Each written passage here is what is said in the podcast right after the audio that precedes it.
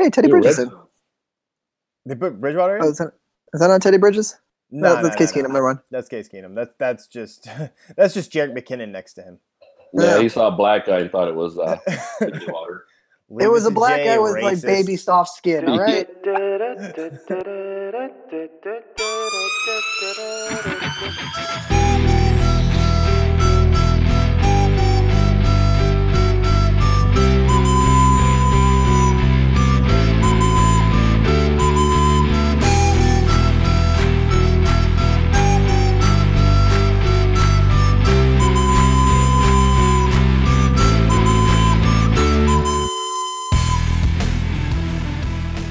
Welcome to the Completely Unprepared Podcast. My name is David.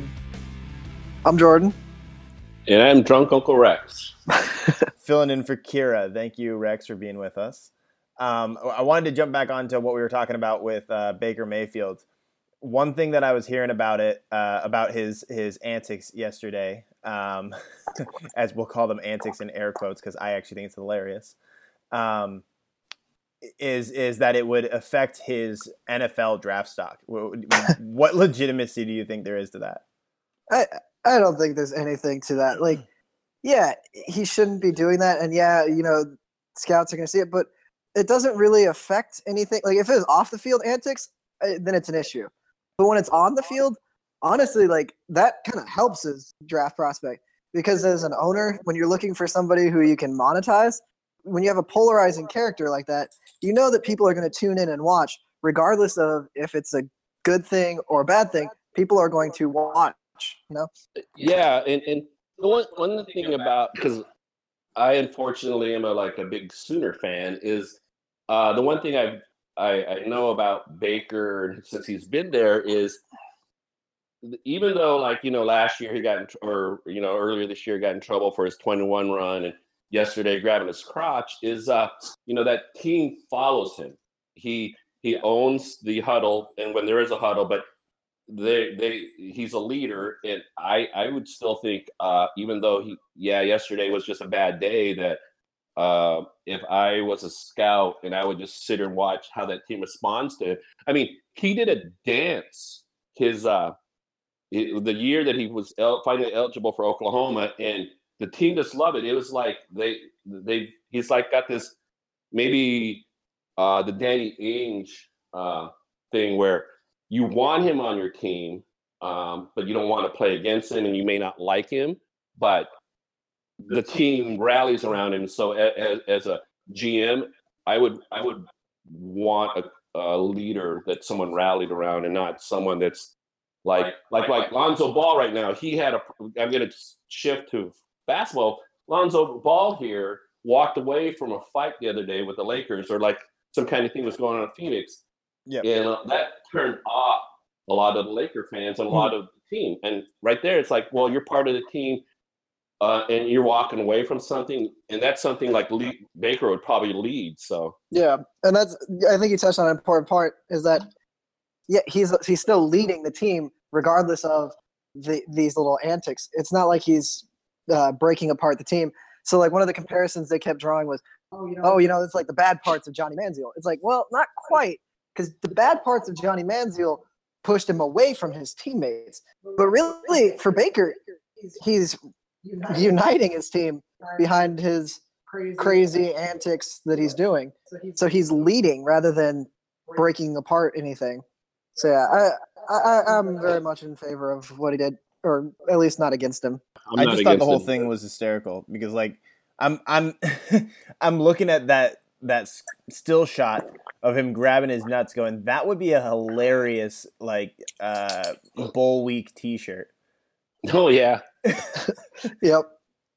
I did like that the commentators during that too were like, "Oh, and there he is looking over at the Kansas sideline. That's all he's doing." And then he starts yanking on his dick, yelling, "Fuck you!" And they're like, Oh, that's not acceptable. That's inappropriate. They got so uncomfortable. I do appreciate that the cameraman stayed on it so long, though. He was like, no, we're capturing this. Oh, yeah, that's prime. We needed that. Yeah, and then the commentators spent the rest of the game, back and forth, you really can't have that kind of stuff going on. Scouts are going to be mad. Oh, and that was a beautiful pass by Baker right there. Oh. That's the good things you like about him. And then it's like, make up your minds. Do you hate him or do you love him? Yeah. Well, that Greg I think that's the thing too, because they didn't know how to deal with it. It's almost like here's this guy. You know, he's top five for Heisman, and so he grabbed his crotch. But who doesn't grab their crotch when? And especially, it's like here's the guy. They started it, and they don't even really talk about it. And that's what cracks me up. It's like, well, you know. This game, you knew this game was going to be a bad thing from the beginning because of that. Mm-hmm. Absolutely, yeah. That whole like, oh, we're not going to shake your hand, dude. You're fucking Kansas. Yeah. If you're going to do something about that, like, make a statement about it first. Don't just not shake his hand for no reason.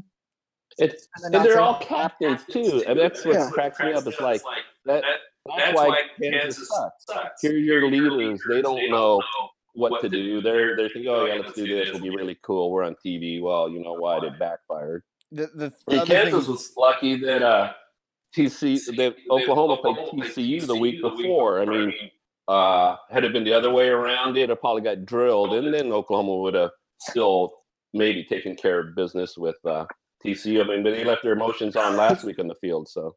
I like how 41-3 is not Kansas getting drilled in Kansas terms. Should have been like 63-0. Oh, yeah. No, you're totally right. But it's just the other thing that's interesting about it is the way that people are talking about it, like talking about what Baker did.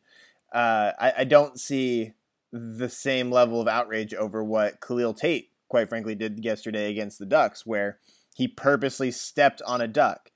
Oh, yeah. How is that not worse than no, Tess, not a literal duck. How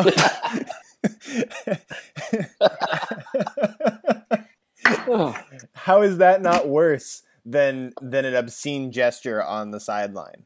Well, that's another thing too with Bay. Yesterday, you know, he took like 3 cheap shots too, and actually he may have taken 5 cheap shots because I know the center Wren got a personal foul, and I can't. Samia got a personal foul. And they were basically taking guys off of Mayfield for taking their extra shots at him. So yep. And then he took, you know, the Hamad defense, whatever his name was, took that leap. He should have got thrown out of the game. So yeah, and that's kind of what set up that gesture too. Is at the end of the first, or at the end of the second quarter, end of the first half, they got like an egregious hit on him, and there was no call. So he's pissed. So he comes out in the third quarter. Scores a touchdown, yeah, he's going to go, hey, you guys want to take cheap shots at me? Fuck you. Yeah. Look at the scoreboard. And that's why I would – if I could have drove to wherever Mack Brown was yesterday, I'd have stuck my foot up his ass because he made it sound like everything was Baker's fault. I'm like, no. Dave Patterson. That guy, yeah. It's like, dude, I just you're not watching the game, or you're just one of these sissy Marys that – you know, maybe you went to a school that got drilled by OU when you were in school, so. Yeah.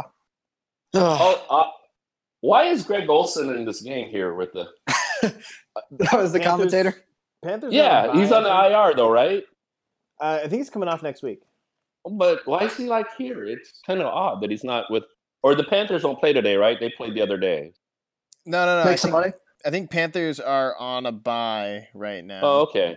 And well, so maybe I'll let him slide then, but I think that's weird that here's an active player in the booth already. My thought on it is we're about to see – they should do that every time. My thought on it is we're about to see Greg Olsen be a commentator for Fox next year. That could be. His body's beat up. Tight ends. He's been getting hurt recently. I could see him retiring end of this year, and then making a move to go inside the booth. Well, just in this regard, I think they should take any players that are on a bye or an IR, put them in the box. That'd be awesome. Get a current player's perspective on the game. Somebody who is very, you know, versed as a model. Paintball used to do this all the time, where because you could only have one game at a time or something, they'd have current players come up to the box. And there was the main commentator, and then there was just another active player and they would all sit there and they would talk about the game. And it was cool to get that perspective of somebody who's actually going against these other teams at that time and seeing what they do. I think the NFL should absolutely. That'd be awesome. The other thing that I'd love is, so on Thursday night, they started bringing in the Sky Cam more, just kind of testing that out. I'd like to see in the future, as these games are going to slowly move more and more to online. Yeah. It'd be cool to have the ability to like change the camera angle that you want and like choose your different announcers as well. And so like if I could, especially with the announcers, like if you could lock up like, I don't know, 2 or 3 like past players from each team so that whenever those teams play each other, you get one from each team. So you could watch like, in the future, you could watch the Broncos or the Colts and the Patriots play and listen to like Peyton Manning and Tom Brady be the announcers. Yeah. That'd be awesome. Or like, as you're saying with, moving more towards the internet, let Twitch streamers commentate the game. Just, put a big ESPN logo on it or whoever. So, you guys are still getting the revenue. Yeah. But then you're getting it out there to anybody who wants to watch any game at any time. Well, and that's the big missed opportunity with walking away from the Barstool Sports thing that they had. Yeah. I get why they walked away from that. But at the same time, because I follow Barstools on Twitter, and they're outstanding. Yeah. But, then again, they haven't grabbed my crotch. But at the same time, it's and especially with the interactiveness of everything now. Yeah. I think, because, they are losing, what is it? Their demographics. People aren't watching it because some of the stuff is – some of it is bad football and some of it, people are doing other things, but I think either you make it interactive or when the Raiders move to Vegas and gambling is legal, it'll bring people back because, everyone gambles. Everyone loves that crap. But but as far as if it doesn't ever become legalized, then make it interactive because there's a generation like your generation that would love interactiveness. They would buy into that and it'd be so awesome. But unfortunately... Just partner. There have been opportunities that have been missed. With like microtransaction games and make the gambling worth the little crates that you can get. It'd be like, hey, do you think they'll blitz? So blitz right here, put in like a nickel or a dollar or something. That kind of stuff would be awesome. Yeah. Well, speaking of those microtransactions, now apparently there's a gambling commission in Sweden or something like that that's actually investigating these games and trying to determine do they qualify as gambling for a video game because you can buy like a crate in the game and then it'll randomly pick something for you and you get that prize. So they're saying that's gambling. You're getting a physical or a digital reward exclusively based on random luck and chance. It's gonna be daily sports will still have the same argument that they already have, which is that there's skill involved. Mm-hmm. But that's one step closer to us losing daily sports as well. Yeah. That's because they want to control it. That's the main thing. We should ask Jordan's uncle Russell about it. My brother Russell works for the Gaming Commission, and I always ask him questions constantly about, what's going to happen. Will they take this away? Will they add that? And, he may know too, so. But he won't tell us. How honest will those answers be? When you ask him behind closed doors, he's pretty honest, usually. Ooh, look at Keenum go. Yeah, he's been legitimately good this year. Yeah. Well, I've always held that Keenum's actually a pretty decent quarterback. He's not, a flashy quarterback. He's not in the top tier, but he's a very good game manager. And if that's what you need, then that's fine. Like, there's nothing wrong with being a game manager. Yeah, just seeing him here, I've got to think that more of the problem last year was Jeff Fisher and not himself. Fisher is the worst coach ever. But he's my idol. He was there for so long being so mediocre, and they just wouldn't fire him. I want that. I gotta say, paid millions of dollars to be shitty. I can be shitty for millions of dollars. I've got to push back a little bit. I feel like Jim Tomsula was a little bit worse. But Jim Tomsula got fired after a year. Yeah. Yeah. No, Fisher's problem was, the Titans made it to a Super Bowl, but he didn't get in the way of McNair being a good quarterback. But with the Rams, Bradford was hurt, but he had other good quarterbacks there, I think, if I remember right. I can't. But he had the quarterback who had the tying record for most touchdowns in a game. But then Nick Foles. Oh, yeah. I feel like if Fisher wanted to, in retrospect, if he thought, how could I have kept my job? I feel like the answer would have been go into the season, into preseason with Jared Goff is our starter and give him all of the reps through the entire preseason. Give him, you got 8 games where he's basically onboarding. And then you can start to see some progression on him through the season that at least the ownership could have been like, okay, well, we see where this is going. Because this is largely the same team with the exception of last year's draft. Yeah, I mean, and if you look at the starters, I take that back right away. Pretty much exactly the same. As I take that back right away, they also signed some people between trading for Watkins, signing Robert Woods. They got Cooper Kupp, and then they got Cooper Kupp helps them out, I think. Yeah. So Woods how much has Sammy Watkins done? Watkins hasn't helped them, but Woods and Cooper Kupp have. Yeah. Yeah, but I mean, even still, like they're doing absolutely fine, or they're leading the league in scoring. And last year they were a joke. Yeah. You can't tell me that 2 rookies are the reason that changed. It's largely on Todd Gurley and Jared Goff being put in a position where they can actually shine. Yeah, much better play calling.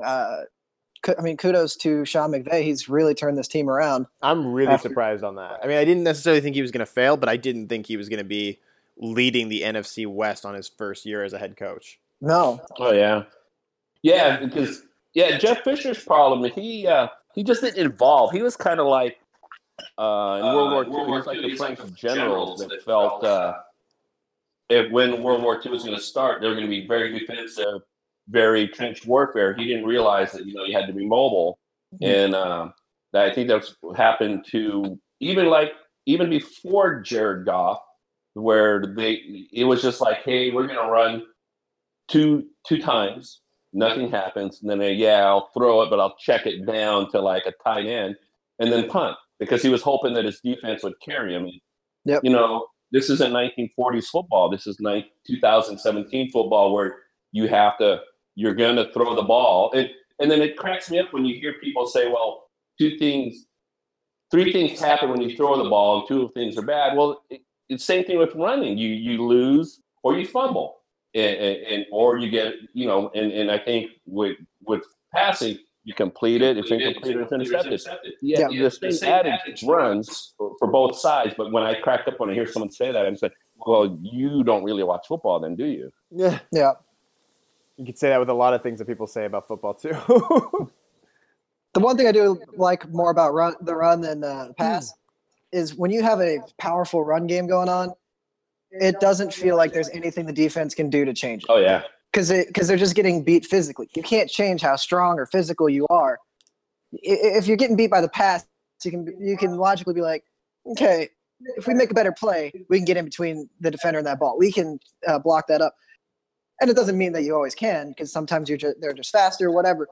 But when you're getting beat on the ground, it feels like there's absolutely nothing you can do. It's like when Pittsburgh's running on all cylinders, and they got Bell, and they got Roethlisberger, it's like you really on the other end. It's almost like, oh my God, what do we do? Yeah. This guy, he's going to hurt me when he runs at me, or this guy's going to throw over my head. I don't know what to do. Yeah. And Antonio Brown's the one sitting there waiting for it. Oh, yeah. Yeah. Well, and now they got Juju too, just to make it even worse. Well, I was going to say they've got Juju, and then even then, if you've watched, the plays where Connor comes in to spell Bell, Connor looks solid as well. Oh yeah. Yeah. Like Connor to my eyes looks better than D'Angelo Williams did last year. Mm-hmm. Oh yeah, mm-hmm. D'Angelo. He's just. I think what happens to all good running backs, they just eventually get in their late 20s, early 30s, and their body hurts. Marshawn Lynch. Yeah, well, yeah. D'Angelo had the benefit of being in like a tandem for what, 7 years, 8 years or something. So he really wasn't beat up that much, but still when the age goes, it's going to catch up. Oh, yeah. Well, like going on this Marshawn Lynch thing Jordan just said, it cracks me up. I don't think he knows how to run through a hole.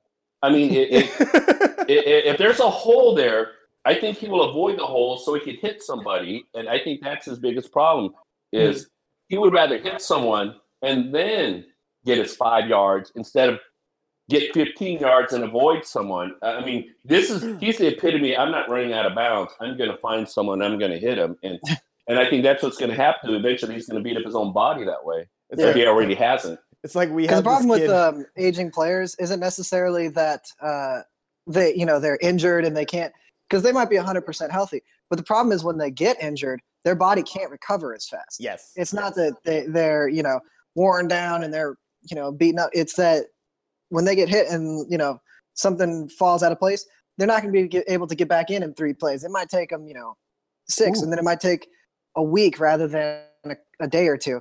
So that's when you start seeing those fall off. That's what somebody pointed out to me was the bigger benefit of like HGH for baseball players was for the pitchers being able to recover quicker. Mm-hmm. Oh yeah. I never thought about it. Well, actually steroids do that too. I mean, now there's like Jose Canseco's trainer was Pete Rose's trainer. Uh-oh. And to me, I feel like Pete Rose probably took steroids too, because this is a guy that played 1,000,000 games in a row, never got hurt. He was known as Charlie Hustle, but he was also had an anger issue. So maybe he took steroids, but he didn't work out because back then you didn't lift weights. And so he was probably taking his greenies, he was taking his steroids, and that's probably why he was an angry man. And then by the time his trainer is teaching or coaching Canseco now, and with the Russians and what they were doing with steroids, all of a sudden he's working out with steroids to do what he did. And it's like, but yeah, I think that's why people like think, oh, a pitcher took steroids? Well, yeah, because it helps your body recover. Mm-hmm. I mean, I drink beer every day, so nothing's going to help me.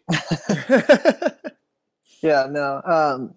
Yeah, exactly. And I think just speaking of the same kind of idea, The reason why Tom Brady is able to have such a long career and still do so well. Please don't say avocado ice cream.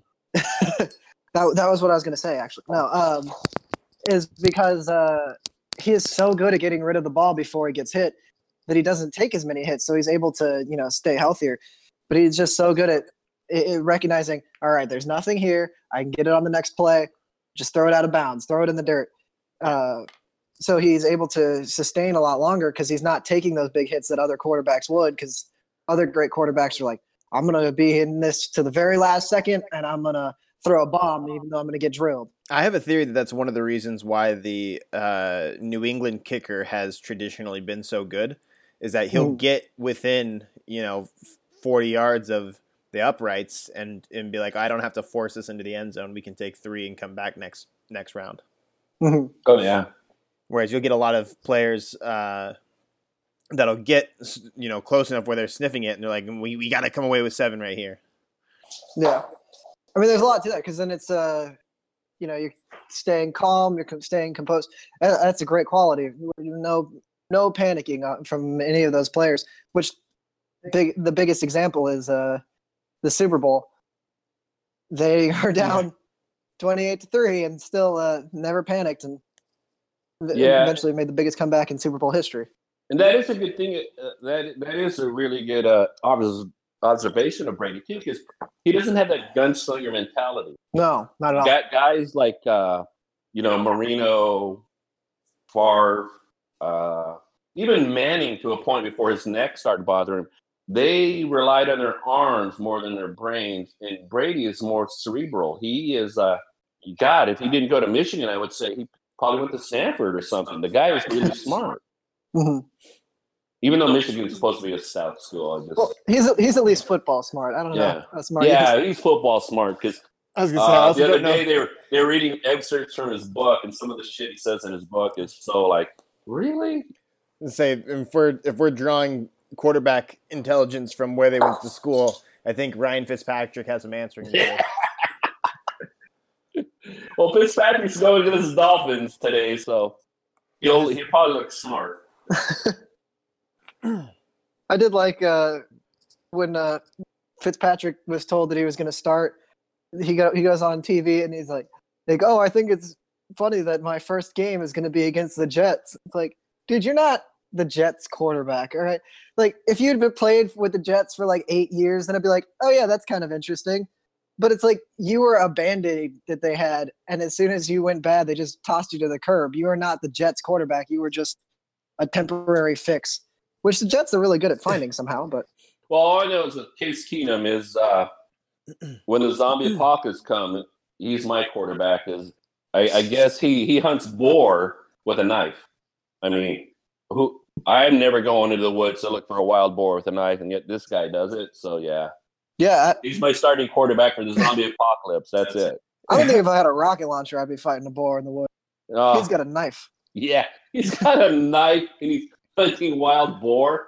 That's crazy. That's dangerous too. My uncle in Hawaii messed up his knee doing stuff like that. Oh, I don't know if he was using a knife or what, but we went over there. Actually, no, he had to be using a knife. He's not allowed to own guns. But long story. We went over there and his knee was almost like, oh, what did you do to your knee? He goes, oh, out hunting boar. And, of course, I had to ask him like 7 times to repeat himself, but then finally got to the answer. Well, there you go. Case Keenum's our man. Yep. I don't know. I'm still going with Mike Leach, I think. The man keeps a Viking axe next to his bed. I'm going with Mike Leach. Sorry. Cooper Kupp, Eastern Washington. Fumbles, I think. Ooh, I'll tell you, for fantasy though, I've been loving Robert Woods, dude. He won't always get you the most points, but he'll give you a consistent points. Like he's usually 8 to 12, and he'll always catch a ball that at least is 20 yards. Yeah, so that helps. Absolutely. So I love those consistent players. That they don't have to be the best, but when you're consistent, I will play you all the time. Like Jermaine Kearse for the first half of the season was so consistent. So it's just like, yeah, you're not going to outscore anybody, but at least I have you as a rock. So then I can put in a big receiver or, somebody who might give me some big points or give me no points, but I'll still be all right because I got my consistent rock just sitting there waiting. So how was the game yesterday, Jay? Oh, it was so much fun. It was so much fun going down on the field. Although I did feel kind of bad because, so I went to a Husky game yesterday, and I was hanging out with their defensive backs coach kid. So I got to go and see all the locker rooms and the coach's room and all that kind of stuff, and hung out in the family box. It was pretty cool, but I felt kind of bad because I was on the field and I looked at all these fans who were sitting there screaming, and I was like, man, this would be a once-in-a-lifetime opportunity for those people. They'd be so excited to be right here next to their favorite team. And this is my least favorite team, and I'm sitting there next to them. It's like a big fuck you to them. Like, oh. Well, next year when they go down to Eugene, we got to go. Oh, yeah. I know next year Oregon gets off the snide and wins it. Herbert, he's back. He looks like a good, stout quarterback. And comes back and scores 48 points. And Browning will come back next year. And there's still something. There's something mental with Browning where he's not that quarterback he was his first year and a half. So dude, he was never a good quarterback. He had Jonathan Ross, and like I know I sound biased, but really like objectively, he is just not a good quarterback. He doesn't make good decisions. He doesn't look off targets very well. He was blessed with Jonathan Ross, who even if you're not throwing to Jonathan Ross will pull safeties because everyone's going to overcover Ross because he was an amazing receiver. Yeah. Yep. So it allowed Browning to look like a star when really it was all on that wide receiver. But that offense is just absolutely terrible. Their defense, fantastic, best in the back, one of the best in the country. Kowski or whatever his name is, he's pretty good coordinator. Mm-hmm. And Lake is secondary coach. I mean, seriously, the past 2.5 years, all his DBs go to the pros. Oh, yeah. I mean, that's not a coincidence. And then he still keeps bringing them back, bringing back new ones all the time. Yeah. But yeah, that, what is it, Jonathan Smith, the offensive coordinator? Dude, that guy, he looks like one of Sark's guys. No, he's going back to Oregon State next year. That's that's what I'm hearing. He's going to take over the head coaching position there, and who knows? Maybe Washington could get an actual decent offensive coordinator. We should apply. Tell Jimmy Lake's dad we'll co-offensive coordinators. Oh yeah, I'm in. I tried to apply yesterday. The job of the kid that follows the team and then just sprints onto the field and picks up the like kickoff holder thing. You know what I'm talking about? Mm-hmm. The little tee for when you're kicking off the ball. You see Boise State, speaking of that, because Chris Peterson, they have a dog that does that. Oh, yeah. They have a dog that runs on the field and picks it up. I love that dog's job. Moyo's job will be that next year. Yep. So I told Jimmy to get me that job. I don't think it's going to happen. But, yeah, you get to follow the team, like, because each team picks up their own tee or whatever the hell it's called. But that's Stephon Diggs was hurt. No, he's back. Nope. He's back. Oh. Stephon Diggs had 3 root canals like 2 weeks ago. Whoa! Wow. I was like, Jesus Christ, dude! No, brush your teeth. Really? Are you like 10? Did he get punched in the face or something? No, he's 10 years old, eating freaking Twizzlers or something. Huh. Lots of sweets. Oh, Josh Dawson! I tried to pick him up. Someone already got him. Yeah. That guy was stout at TCU. Hell yeah, he was. Him and Trevone Boykin, man, that was a deadly combo. Yeah, there are times I wish. Boykin wasn't hurt, and Wilson would get hurt, so Boykin could play because Boykin's stout. Yeah, I can't believe. Oh, is that why he's on the practice squad? Yeah, he got hurt. Oh, okay. Because that is the perfect backup for Russell Wilson. They're like the same dude, except Boykin's a little bit younger and a little bit less disciplined. That's it. But yeah, I wonder where you got less disciplined from. Hey, man, TCU. I blame Doug Meacham. It's that. I was surprised that Doug Meacham was Kansas OC. I was looking at him and I said, oh, what the hell is Doug Meacham doing there? So there must have been a falling out between him and Patterson because I think that, maybe Patterson will pull a Stoops here and leave in the next couple of years and Cumbie will be his coach. Breaking news as of 3 minutes ago, UCLA fires Jim Mora. Oh, my God, my buddy. Jim Mora's out. Yeah, I grew up with Jim Mora. I played sports against him, so I'm friends with him, and now I'm kind of sad. Sorry, but you had to see it coming. Well, then if your friend's dad takes over, I'll be happy. But, yeah, that's what I'm saying. But right now, I'm kind of sad for Jim. He is a dick, though. There's a part of him where growing up, there's like this.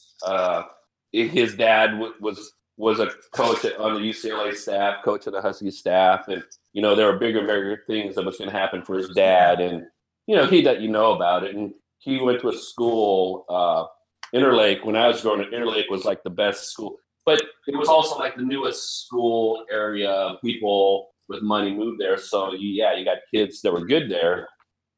Jim wasn't the best athlete, but he was a good athlete. So, yeah, it's going to be interesting. Although I did hear one that I thought is a better or more exciting fit, I should say, for Jimmy Lake. They're talking that Scotty Frost might go to Nebraska and then bring Jimmy Lake as his defensive coordinator. Whoa. I would be so in love with that team. That'd be such a solid offense and such a solid defense. Scott Frost being the head coach over at UCF and the former Oregon offensive coordinator. Yeah. Back on college football, I'm pretty sad that the top 10 teams did so well. I need to see UCF get some respect. Yeah, don't we all? Well, if the USF game is going to make that interesting, because that's going to be it's another ranked opponent. It's if they win that, it's going to be interesting to see can the committee still disrespect them and say, oh yeah, you guys aren't in the top 4, it's like they'll have 2 top 10 wins or top 25 wins. They'll be undefeated, and you're going to tell me that Wisconsin somehow is better? No, not at all. No disrespect to Wisconsin or anything, but like the disparity between the two teams just makes me angry because they are the same. Yeah, it's going to be tough, though, because, like, you've got – let's look at the people in front of them. TCU playing Baylor. Okay, so they're going to stay. Miami playing Pitt. Okay, they're going to stay. Oklahoma State playing Kansas. Okay, they're going to stay. Yeah, most of the teams in the top one. There's not going to be a lot of movement unless, like, if Georgia Tech upsets Georgia or if just because Georgia has shown some weaknesses the last couple of weeks. Yeah, well, I mean, Clemson-Miami will figure itself out because they're going to be facing each other in the title game. Oh, that's right. There's still title games to happen before all these gets decided, huh? Yeah. Okay. Georgia-Alabama. It'll be Georgia-Alabama or Georgia-Auburn because Alabama and Auburn play, and then following that, one of those teams will go and play Georgia. So those ones will kind of naturally figure themselves out. I believe TCU and Oklahoma are playing for the Big 12. That'll help figure that one out. So there's still a lot of room to move around. The Pac-12 title game's still not decided, but USC is going to play either Washington State or Stanford. So, you know, those things will kind of figure themselves out a little naturally. If UCF still manages to be behind either of those defeated teams, then the whole thing's fucked. But well, UCF should get a Big Six, hopefully. Yeah. But they should, but I think the cool thing, I would love to see Auburn, a two-loss team, win the SEC. Mm-hmm. And then say, well, we truly believe in this, what we want, and to make it really interesting for everyone else, yeah, put in UCF. Yeah, but whoever wins the SEC. That's not going to happen. But yeah, but whoever wins the SEC, especially if they're from the West, they're going to the playoffs. Oh yeah, right. Because in the Spanish, if it's a team from the West, they'll have in 2 weeks they'll have Alabama or Auburn that they beat, and then they'll have Georgia beat. Yeah. There's no way that the committee is going to be like, well, no, which I don't think Auburn should get in, even though they will have an Alabama and a Georgia win. But yeah, UCF should definitely get in there. And you know, and I'm kind of hoping that let's say Scotty Frost does go back to Nebraska, which if he does, I feel that's a mistake because you can't go back home. It never worked. Lou Holtz did it. Where did he go? Notre Dame. He went to Notre Dame, didn't he? No, I know you mentioned coach there. I thought he went to Minnesota, then Notre Dame. I thought Minnesota was where he went to school, but I could be wrong because, you know. Maybe. I know when he was at Minnesota. I'm drunk Coco-Rex. I'm 99% sure most of it. Well, and hey. You're probably right. LeBron. But, I just know when he was at Minnesota, he always told them, like, the only reason I'll ever leave this team is if Notre Dame comes knocking. And Notre Dame came knocking. I think he was Catholic, you know, being Catholic. Be. It's like Bob Stoops always used to tell Oklahoma, and they used to always worry about him going to Notre Dame because Stoops was a big Catholic boy. But anyways, going back to Scotty Frost is, you know, if he does go back, I hope he doesn't. I hope he works it out with the Nebraska administration so where he waits till after his conference, because I saw Jimmy McElwain, who I know from Eastern Washington. When he announced that he was going to Florida, I mean, Colorado State just mailed it in their last two games. And I mean, they went from having a stout season to like 11-2 or 12-2. And I hate to see that happen to UCF, but I understanding that I know UCF is a school where you're showing up there and you're probably going to use it for a bigger job eventually. You're not going to stay there forever. So, well, I don't think he will announce it, even if he does leave. If he makes the decision early, just because they are undefeated. So you really want your players to keep that mentality. You want to keep them grinding. Oh, yeah. If you have a loss or two, you'll be like, look, yes, we had a great season, but I'm going to take off. But when you're here, you know, you have a chance to be the first G5 team to go to the playoffs. So I don't think he'll announce early. Just like what's his name from Houston didn't do it. Tom Herman? Tom Herman, yeah, thank you. Like, he didn't announce early because, you know, his team's undefeated. They were a great team. Eventually, they did lose, but, yeah. Well, there's a report here that Scott Frost is already disputing that he's even close to a Nebraska deal. He says That's just totally false. I haven't paid any attention to all these whirlwind rumors and everything, and I'm not going to. I got an unbelievable team I'm coaching, and I can promise you that no decision has been made. Oh, good. Yeah, safe. All I know is I love him just because any coach that's running option for practice to prepare for Navy is a hell of a coach.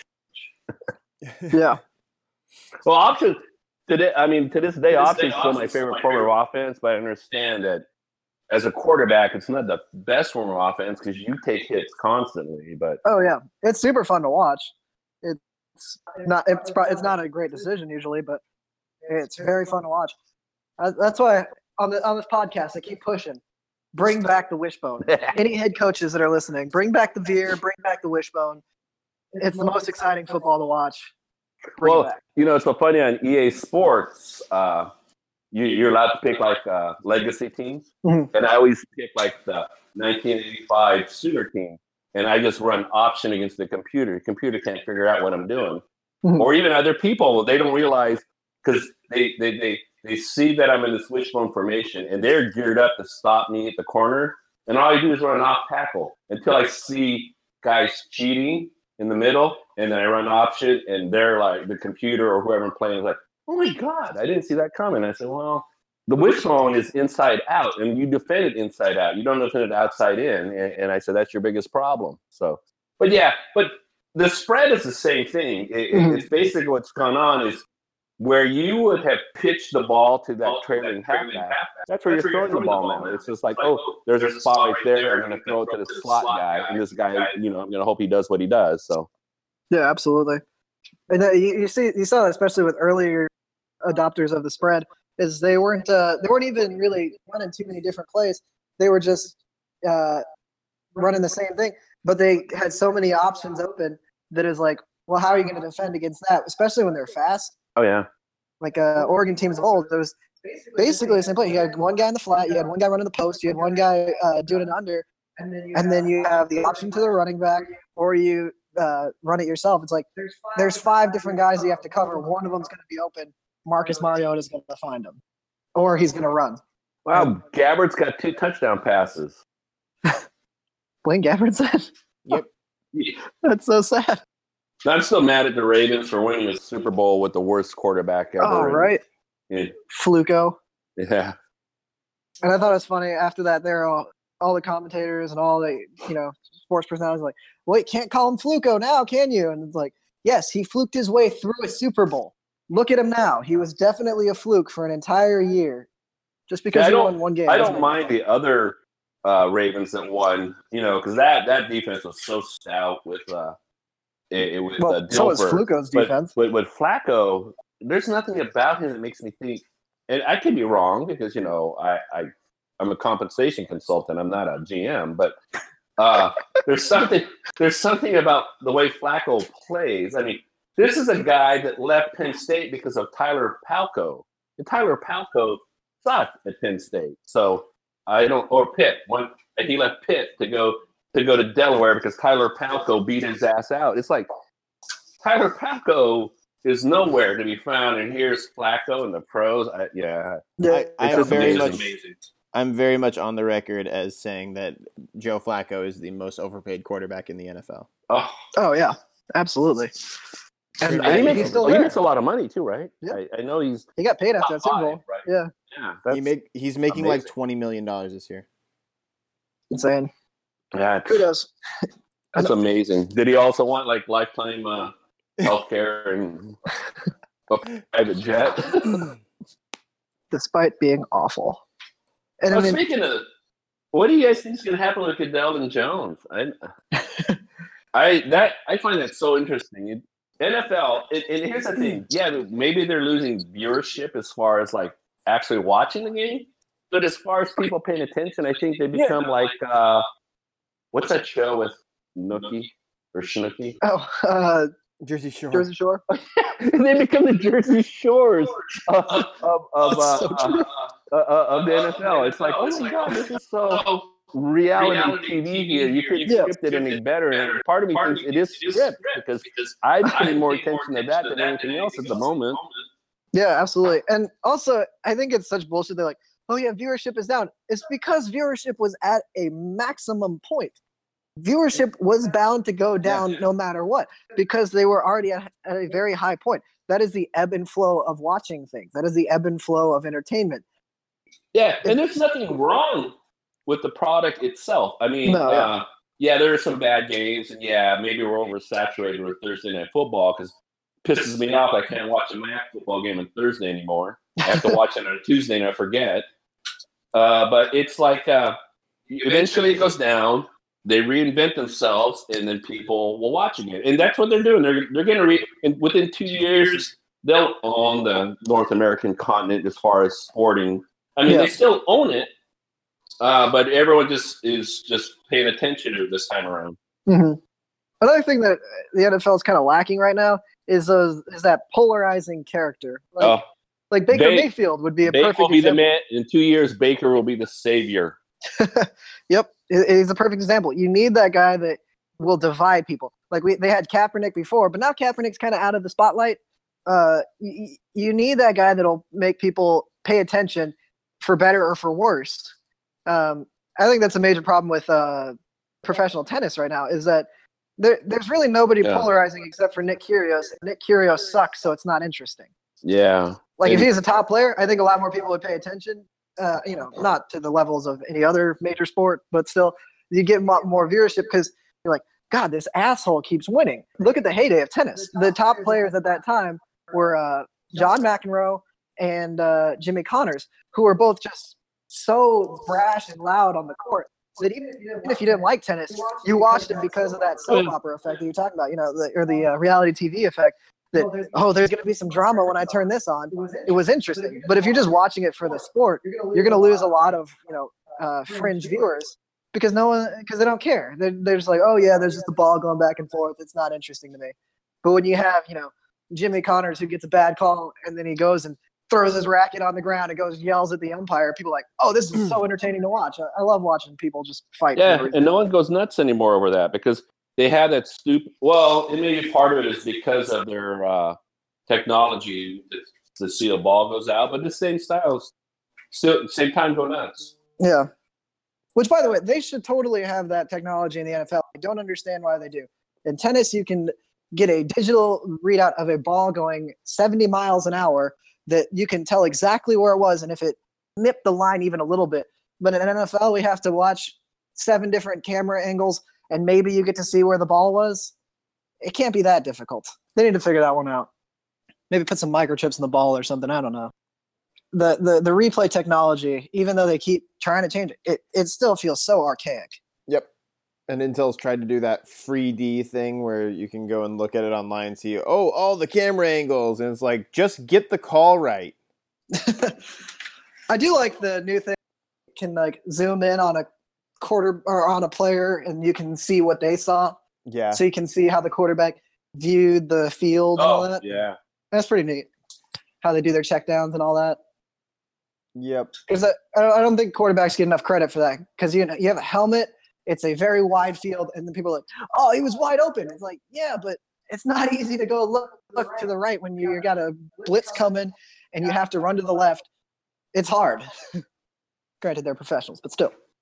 No, that shit's hard. Or that crap's hard. It's like, even like, seriously, when we're online and we're playing Madden, I look, and right away I go, I know where I want to go with these 2 balls right away. I already have like 2 looks that I say, this is where I'm going. Because in Madden, I'm one of these guys, even though I was preaching I love the wishbone and option, when I play Madden, I never run. I throw. Yeah. Constantly. I see, and then what's so funny is as soon as the play starts, the computer or whoever I'm playing already has what they see the same thing I saw for some reason. It's done, and then my third guy is like, "Oh God, I got to throw it here," and I get like 3 yards, and it's just it's the worst. But yeah, so that's a good point. I mean, yeah, we as sideline quarterbacks, whatever that term is called. Armchair quarterback, yeah. Watching on TV, yeah, we see something they don't see, but of course it's happening real time for them and it's not real time for us. We just see it in replay.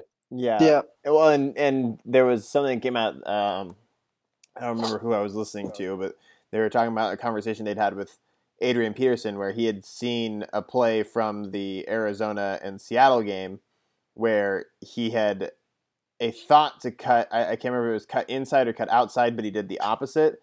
And then when he went back and looked at the tape, he went, "Yep, I should have stuck with that original gut feeling." Oh yeah, but you know you have that split second, and even not even a second to make those decisions. It's so easy to look at them in retrospect and be like, "Come on, what were you even thinking there?"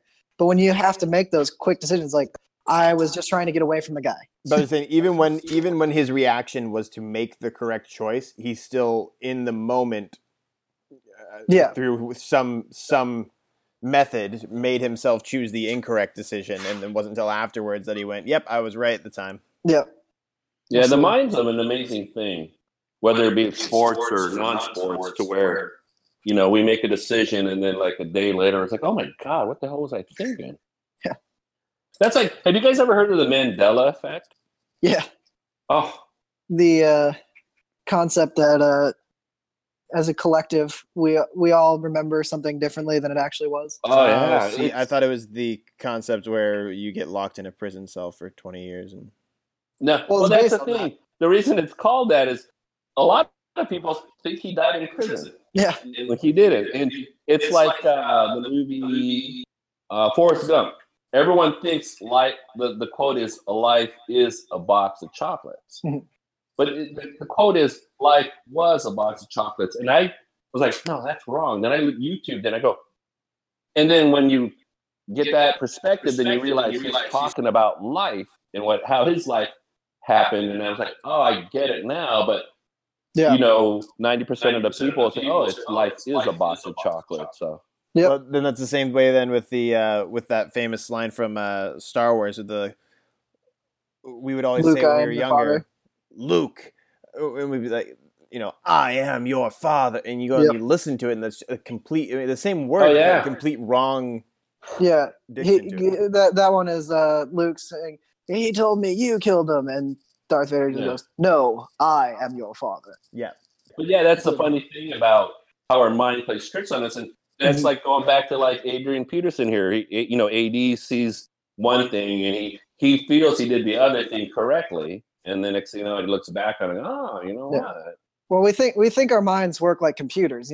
We get something, we store it, and we have that memory set solidly. But really, the mind is so much more abstract than that. It can be influenced to think different things. It can be changed. That's why whenever you have like a witness on a stand, that testimony is absolute bullshit. Oh yeah, because they're trying to recollect how they think it happened. And they can be absolutely influenced by anybody else that's already been up, by how the question is presented. And they might think that they're absolutely correct and they're telling the truth, but that's not always the case. Well, anyway, guys, I actually got to get going. I got a thing at 12:30. But this was another solid conclusion to the completely unprepared podcast.